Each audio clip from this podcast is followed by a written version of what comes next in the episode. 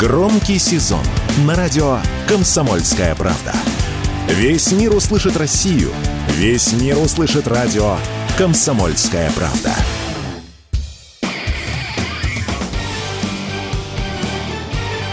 Говорит полковник.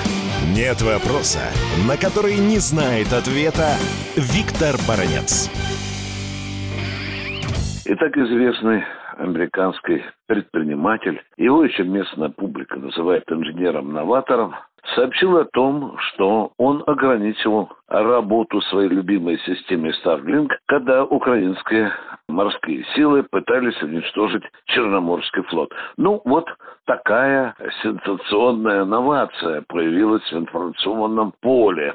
Сразу же из Киева раздались хамские угрозы, оскорбления, унижения. Никогда такой информационной, яростной атаки на Старлинг Илона Маска и на него на самого я не читал за все эти годы. А вот с российской стороны раздалась похвальба, и крымское правительство пригласило Илона Маска отдохнуть в Крыму, посмотреть на этот чудесный полуостров. Зам председателя Совбеза России и Дмитрий Медведев тут же назвал Илона Маска одним из адекватнейших людей Соединенных Штатов Америки. О чем бы мне хотелось здесь еще сказать?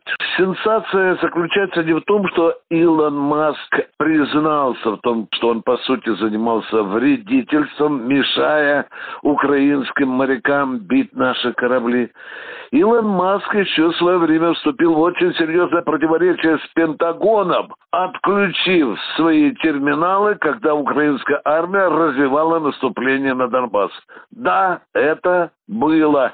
Причем сам Илон Маск, внимание, признался, что ему кто-то очень сильно мешает, кто-то очень серьезно глушит сигналы его терминалов. Я же потом с великой радостью узнал, что глушили эти сигналы Илона Маска наши легендарные рэбовцы, специалисты радиоэлектронной борьбы. Так что сразу будем говорить, что Илон Маск, конечно, молодец. Конечно, молодец, что он благоразумно мешал украинской армии, но еще Илон Маск, оказывается, не всемогущ, потому что российские спецы по рэбу действительно работали против его системы. А теперь внимание!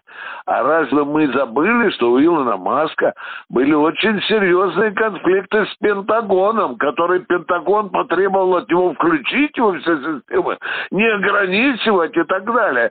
Ну, правда, в тот раз Пентагону удалось переломить мнение и позицию Илона Маска, но тем не менее, человек-то оказывается очень непростой, а самое приятное, что он уже все чаще и чаще становится на позиции благоразумия. И самое приятное для нас, граждан России, заключается в том, что Илон Маск признал Крым российской территорией и что Никита Хрущев передал Крым Украине незаконно. Ну что, вот за это спасибо, Илон Маск. Виктор Баранец, радио «Комсомольская правда», Москва. Говорит полковник. Нет вопроса, на который не знает ответа Виктор Баранец.